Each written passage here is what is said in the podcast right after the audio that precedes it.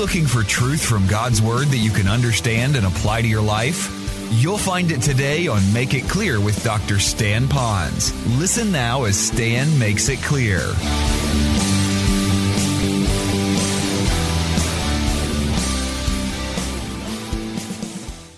Well, today we're going to launch a brand new series, and we're going to be calling it Living Free.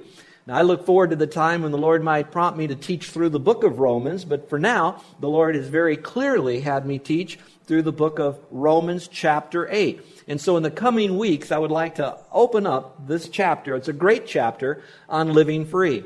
I'm often thinking of the times of those of you that lived on our island, and all of you have your favorite place on our island. But one of the favorite places, I guess, is because we live on in East Oahu, that we like going around the south side of the island, and then, as you know, you go by beautiful Hanauma Bay, and you swing around, and then you drive a little bit past Sandy Beach, and it gets kind of dry and arid again, and you're kind of going up this ridge, up this hill, knowing that over to the right is the Makapu'u Lighthouse, and then you know soon you're going to get up to the top, and then you're going to look down on this beautiful sea of the Pacific Ocean with multiple colors of blue and Rabbit Island out there. And then off in the distance, you see Waimanalo Beach, the longest white sand beach in the entire state. And after you get through all of that and you see up there how beautiful it must be, it also reminds me of our immigrants who came to the United States, how they might have come in the early 1900s on this long, arduous trip that they had to go through. They had to travel in this ship, and then finally to get into beautiful, calm New York Harbor. And then standing and strutting up right outside of that harbor is the Statue of Liberty, rising above all else, knowing that they've come to America to have their freedom there. How beautiful that must be. Well, for those of you that have read through and studied the book of Romans, you know that Romans chapter 1 through chapter 7, it talks a lot about important truths, and those truths sometimes can be a little bit depressing. Early on, it talks about how that we're sinners and that we're separated from God for all eternity and we'll spend eternity separated and that the purpose of the law is not to save us, but to point us to Christ, but to also reveal how much of a sinner that we are. And then, even in our Christian life, if we try to do good, we don't do good because we still do bad, and we have this conflict going on. And then all of a sudden we get to chapter 8, and it's like coming up over the ridge and seeing the beautiful water or seeing the Statue of Liberty, where now we can focus on who Jesus Christ is. Those of you who have your Bibles, I'd like you to open them up to Romans now, Romans chapter 8. And for today, we're just going to cover the first four verses. So, whatever translation you have, I hope it's a good one so you can follow along. And if it is your Bible, let me encourage you to use your Bible. You can use the sermon notes if you'd like, or even look it up on the screen. But if you have your Bible, you can mark in it. So, as you read through your Bible, it'll remind you of the things that you've learned here today. I am so excited because the truths that you're going to learn in the weeks to come in Romans chapter 8 are the truths that can literally change your life from the inside out. Let me read to you verses 1 through 4.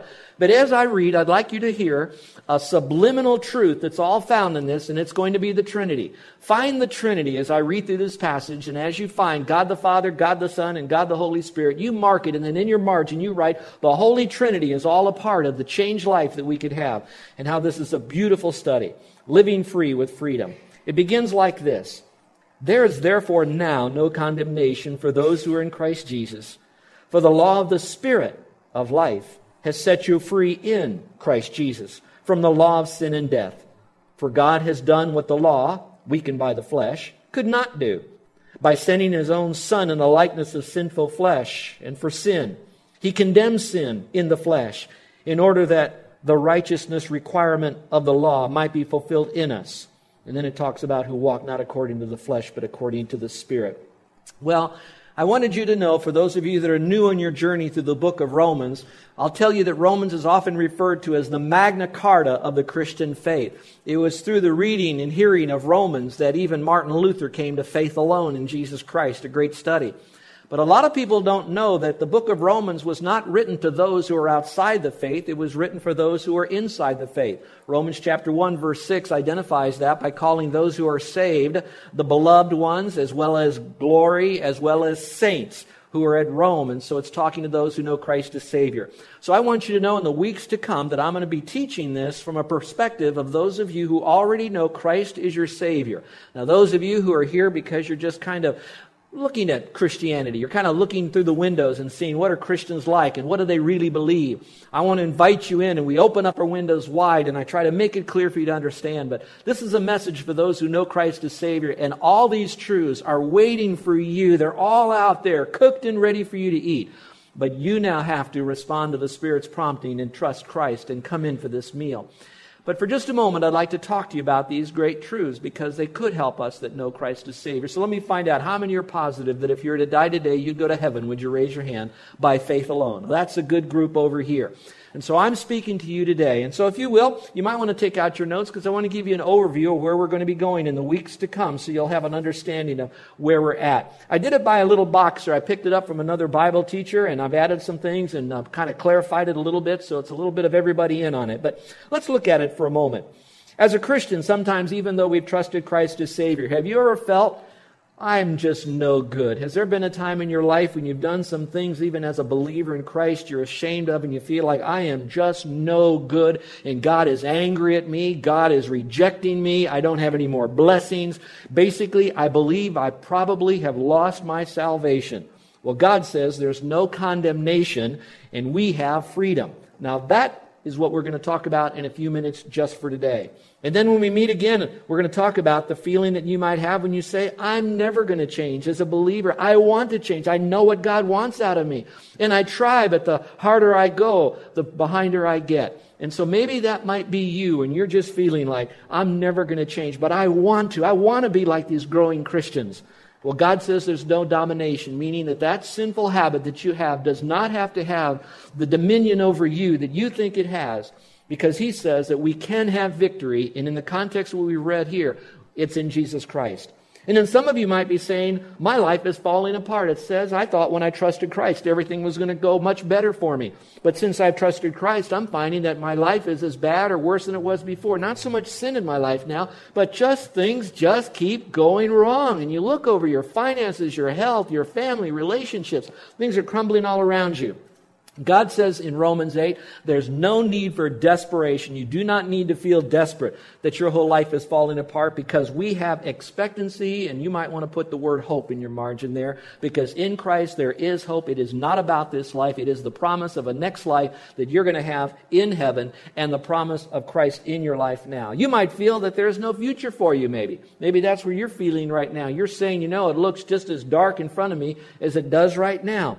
I want you to know that God says there's no separation. No matter how dark it might appear, He says, I will never leave you nor forsake you. I'll be in your life. I am the great I am, and all my attributes are partnered with you in your life right now. You have access to that. So God says there's no separation. So we can have security. And I like the word security because some of you might know you could have security, but I want you to go further than that. I want you to have the assurance of security. So we're going to talk about that in your life so that you could know as a Christian with the Lord, you have no condemnation, no domination, no desperation, no separation. We will have freedom, victory, hope, and assurance in our life. So this is going to be a wonderful study. I know that it's going to be deeper than what I've been teaching the last few years here because I know that Romans has some great truths in it. It's good for us to know, but I'm going to do the best I can to make it clear so you could understand it. So use it, take the notes, and share it with your kids when they come up and say, I'm just no good and never going to change in my life and I have no future. When they start whining, and as I heard this week, uh, they're on the wine train. If they're on the wine train, then you come alongside them and you show them Romans 8, because I believe God's truth to be made simple enough for even children to understand, especially if they know Christ as their Savior, because the great teacher, the Holy Spirit, is inside of them. Well, today there's just two main points. If you can own these, then you will understand that you are good in Christ and there is no condemnation and you have freedom as a Christian. So here's number one. You need to believe God's promise. Now, obviously, our whole Christian life begins with faith. We put our faith in Christ, the one who died. We walk by faith. And so our whole life is that. But when God speaks to us, He's speaking to us as a God who cannot lie, that He makes promises to us so that He can prove to us that He is who He is, that He has the power to make and keep a promise. And one of the great promises is found in verse 1. Would you read it out loud with me, verse 1? There is therefore now no condemnation for those who are in Christ Jesus. I'd certainly like for you to read that for those of you that have been saved a long time, almost for the very first time. I'd like you to own that verse. I want you to know it because doctrinally it's the very thing that will secure you forever in God's forever family and give you a home in heaven. But at the same time, when you have those feelings that you've condemned, you've blown it so badly that there's no more hope for you, I want you to know that as a Christian, there is now no more condemnation. What is interesting, that phrase, therefore, means that there's something, therefore, based on a previous truth. That concept is a little heavy now, is found at least two significant times Romans 3 and Romans 8. And both of them are surrounding the truth of being condemned. The first one says that no matter how bad you are, you are condemned as a sinner before you trusted Christ as your Savior. And therefore, there is no hope for you to get into heaven as a sinner if you rely upon keeping the law. And the law in the context would be the religious law of the Old Testament. But it could be spreading out to talk about any type of social good deeds. So that therefore says that you're a sinner and therefore there's nothing you can do yourself in order for you to get into heaven. That's an important therefore because before we get to the next therefore, unless you come to the point that you see yourself so hopelessly lost, so hopelessly doomed, so hopelessly condemned that there's nothing you can do of yourself, then the rest of this truth won't have the impact. But when you finally kind of throw it up as a person outside the faith and say, man, I'll never make it by myself, then you want to read Romans chapter 8, verse 1, that now says to you, and reminding us who are believers, this, and I'll read it again. There is therefore now no condemnation to those who are not keeping the law, but those who are now in Christ. Now I need you to track with me during this message because in a few minutes I'm going to explain to you what does it mean to be in Christ and how do you get in Christ so then there will be for you now no condemnation forever and ever and ever. So there's no fear of death and when you blow it in this life that's all right because God is a forgiver of you in this particular life. So let me first of all explain what it does not mean when it says no condemnation. It doesn't mean that you won't make mistakes. So let's ask this question. How many of you are blood bought, born again believers in Christ and you could look back where you have stepped out of bounds in your walk with God? Not, it wasn't a uh-oh or a boo-boo. It was an actual sin. Would you raise your hand? Great. Now, if we will, we're going to pass the microphone around now and tell us what that was. No, no, no, no, no, no. But we've all been there. And so it's not saying we've never sinned, we've never failed, we've never had a mistake. We all have done that. But even when we've done that, the Bible still says, when I am in Christ, there's now no more condemnation. Now, I want to say this a couple of times because some of you will shut off if you don't hear what I'm saying. The scripture clearly says that there is no condemnation to those who are in Christ, even when you sin afterwards. That does not mean that you can go out and live as you please. It does mean that you won't lose your salvation. It does mean that God is not going to be angry with you, that you will not be rejected. But I do want you to know that the doctrine of the eternal security of the believer, now there's no condemnation to those who are in Christ, must be taught with the doctrine of the discipline of a believer who now does step out of bounds in their life, where God chooses then to give us a spanking in our life. He doesn't take away our salvation, but He reminds us that He is our God, but also our heavenly Abba, Father who will now take us and through love discipline us to do right, to get us back into bounds, so now we can have the life that we really want to have a life of the fullness of God and a guiltless life. So let me go back now and answer the question, a bigger question now. What does it mean that God will not condemn us? Because some of you are saying, okay, what does it mean he won't condemn us? Right here's number one. That means God does not punish me as a believer. Now, again, this message is specifically for believers because that's how Romans is written to those that know Christ as Savior. Oh, again, so God does not punish me as a believer. Let me read to you Psalm 103, verses 10 through 12. It goes like this He, God, does not punish us according to our sins as a believer in Christ, nor repay us according to our iniquities as a believer in Christ. For as high as the heavens are above the earth, so great is his steadfast love toward those who fear him. As far as the east from the west, so far does he remove our transgressions from us. God doesn't punish us. Let's look up here for a moment. If you really want to have a conversation with your kids, that's almost a conversation you couldn't answer. I don't even think physicists could answer that. And that is this How far is the east from the west? Well, that's exactly how far our sins are removed from us. Others passages of scripture says that because we're not condemned, it's because of this, that he's taken our sins and he cast them into God's sea of forgiveness. His blood so covered all of our sins and then washed it away that he gave us a full forgiveness of all sin, Colossians 2:13. So again, all over scripture, God says to those that know Christ, he will not punish us. He is not mad at us. He will discipline us. And there's a big difference between being punished and being disciplined. Let me explain to you what a punishment would be. And young people that might be listening to me here or maybe on radio or listening to this CD with, as a family in your Bible study, let me make this clear. I don't know exactly all the motives of how your mom and dad treated you at a time that you have had an infraction or you disobeyed them. But I believe that your mom and dad, more than likely, love you with all of their heart. They truly do. And perhaps they might have stepped over the bounds in how they disciplined you, but I believe their heart was right. And so, what I'd like to do is to let you know that this is the difference between punishing and disciplining. Punishing often is because of what that child has done to the parent. In other words, you did this wrong. You messed up my life. You caused me problems.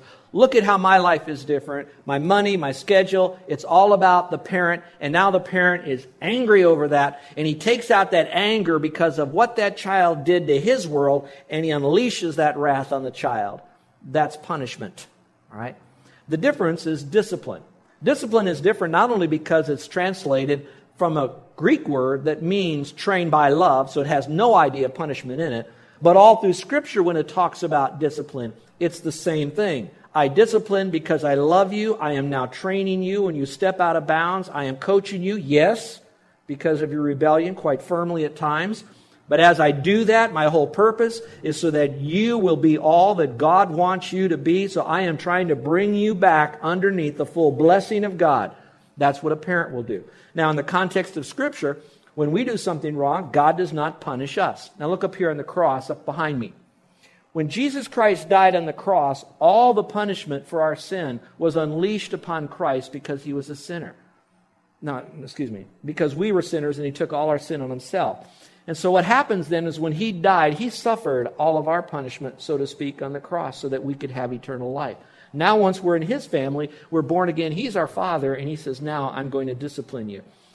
I sometimes look at this as, a, as those of you that might be a shepherd. Some, and if you were a shepherd and you saw your sheep kind of wander, and you're looking for your sheep and you find them caught in a thicket somewhere, what would you do with that sheep? You wouldn't kick that sheep, would you? You'd be a little bit disappointed. The sheep, sheep got away, but you'd let loose of that sheep. And while you did it, it might scratch the sheep a little bit. It might be uncomfortable as you're trying to release that sheep from being caught in the thicket to be able to release that sheep to come back to the flock again. But you wouldn't kill the sheep. You wouldn't eat the sheep. You wouldn't get rid of the sheep. You wouldn't sell the sheep. You wouldn't beat the sheep. But what you would do is release the sheep from the bondage it was in because it wandered. And that's really what God is trying to do to us. So that's the difference between punishment and discipline. God says, I'm not punishing you. Your sins are already forgiven and paid for on the cross. Now, what I'm doing is disciplining you. Here's the second thing why he doesn't punish us is because God is not angry with us. I've said that a couple of times, but look at the passage in verses 13 and 14 of Psalm 103. It says, As a father shows compassion to his children, so the Lord shows compassion to those who fear him, for he knows our frame. He remembers that we are, what's that word? Dust. He knows our frailty. He knows the propensity for us to walk outside the lines. And He says, I love you. I really care for you. So I'm not going to be angry with you. How many of you sometimes lived your life maybe earlier on and you got a little more teaching, but before then you thought that when you sinned, there was a lightning bolt that would come down on you? And I don't mean a literal one, but you just felt like as soon as I step over the lines, I'm going to suffer the wrath of God and He's going to hammer me. Some of that has come because of incorrect Bible teaching. Some of that has come because you might have had an authority figure in your life, whether it was a mother or a father who is very strong and dominant in their personality, that when you did step over the line, ignorantly or willfully, that they came down on you so heavily. So you now have transferred your thinking that every authority figure must be mean and angry when we do something wrong. And so now we're so afraid that we live under this condemnation. I'll never make it. I've got to be so perfect. And what's going to happen if I don't? That we almost give up trying. We almost give up trying to walk with the Lord any longer. We finally just say, You know what? This life is no different than the other, and we walk away from it only to unleash more of God's discipline in our life. God doesn't hate you. Maybe what you could think of is that God doesn't unleash a lightning bolt on you. What He unleashes is His ever loving arms to come around you and says, I love you so much, and I love you so much, and I'm going to pull you up close. I'm going to pull you away from where you were drifting because I love you that much. So God is not angry with us.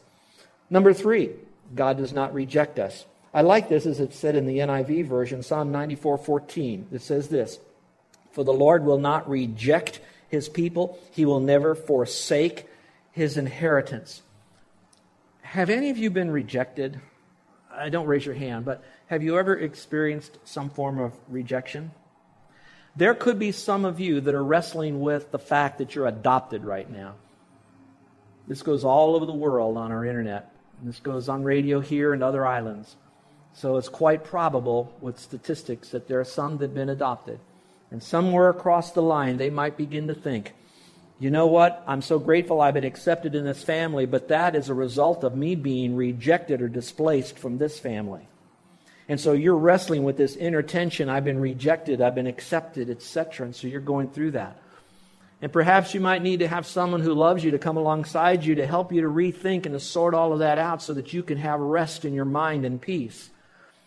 But until then, here's what you can rest on, and that's the very promise of God that He says, no matter what happened to you, permission or prescription, He said, I loved you, I've released you, I put you in a situation that you are far better now than you were before. And He says, I will never, two words, reject, forsake in one verse. I will never reject you. There's highly more statistics of people listening to me now that have gone through a very painful divorce where that you have, are the result of someone who rejected their marital vows and then uh, essentially they rejected you. Whether they walked out totally and divorced you or they had an emotional affair. And so you're dealing with this, man, is there something wrong with me? I've been rejected. Well, obviously that's a normal thing to look at myself. Is there something I did? Could I have done this better, etc. And we use these as life lessons to maybe work on some things. But on the other side of it, we don't have to hang our head down, give up, and go to drink or drugs to say, I'm so rejected, I'll never make it in this world. It's at the time that we say, you know what, no matter what man may do to me, I do not fear man because I know that God will never leave me nor forsake me. So I am not rejected. I live in freedom. I am not under the bondage of what other people might think or say about me because I am free in Him. So I am not rejected. There is no condemnation of those who are in Christ, and how beautiful that is. And now let's go to number four. It also means that God does not keep his blessings from me. I especially like Ephesians chapter 1, verse 3, that says this Blessed be the God and Father of our Lord Jesus Christ, who has blessed us in Christ with every spiritual blessing in heavenly places. That I am blessed in Christ. Now, sometimes what we would do, we need to do, is to look at the term blessing and not define it by the world standards. Sometimes we think if we're blessed if we have a good marriage, or we have good kids, or we have a good job, or we have good health, or our investments are going uh, north instead of south, and uh, things are just good. And so we're blessed. Now we can say God blessed us with all of that. But do you know that God could take away relationships? He could take away your health. He could take away some of your finances. He could take away and scramble up your word, world. But even when that's the case, the ultimate blessing we want to praise God for is not the earthly temporal blessings that sometimes are underneath whatever the world can do to them, but we are underneath God's eternal blessings. That I am so blessed to know that I have instant access to a God who will never reject me. He will never punish me. He'll never leave me, that I have this God. And that's the kind of blessing that I have with the Lord. Now, watch, watch. When I step out of bounds and I begin beating up on myself, God will never withhold his blessings of the spiritual blessings in the heavenly. He will never stop loving you. He'll never stop his grace. He'll never stop his mercy. He'll never stop his care, his sovereignty, his goodness, his kindness. Now, he may do some things to uh, spank us, we talked about, not punish us, discipline us, but it's all underneath His sovereign love to bring us back to Him again so He'll never stop His blessings. He'll continually give those blessings, and oh, how special that is. I think maybe an illustration might help. Um, if you go to a luau and you eat at your luau, and all this food is now in front of you on your plate, and you took some of that food and you threw it on the ground, that would really disappoint the cook. It'd disappoint me if I saw you do that, if I was the cook or I provided that luau for you. it Might really bother me, but I have to tell you, it'll grieve the Lord, but God will never say to you, Look what you did with the blessing of food I've given to you. Therefore, get away from my table. Get out of my family. Spend eternity separated from me. He says, No, even though you've done things wrong as a believer, he says you're still underneath my blessings. Now, please do not think, again, that just because we trust Christ, we can go and live as we please. God says, I will discipline you, but I will never, ever, ever, ever cast you out. You're listening to Make It Clear with the teaching of Dr. Stan Ponz, founder of Make It Clear Ministries. Make It Clear is dedicated to taking the Word of God with clarity into every person's world. It is the support of listeners like you who make the ministry of Make It Clear possible. You can provide your tax deductible gift to Make It Clear online by going to makeitclear.org, or you can mail your gift to Make It Clear, P.O. Box 607901, Orlando, Florida 32860. Thank you for helping us make it clear. If you would like to have Dr. Ponz speak at your church or event, please send us an email at tellmemore at makeitclear.org. Thank you, and remember to make it clear.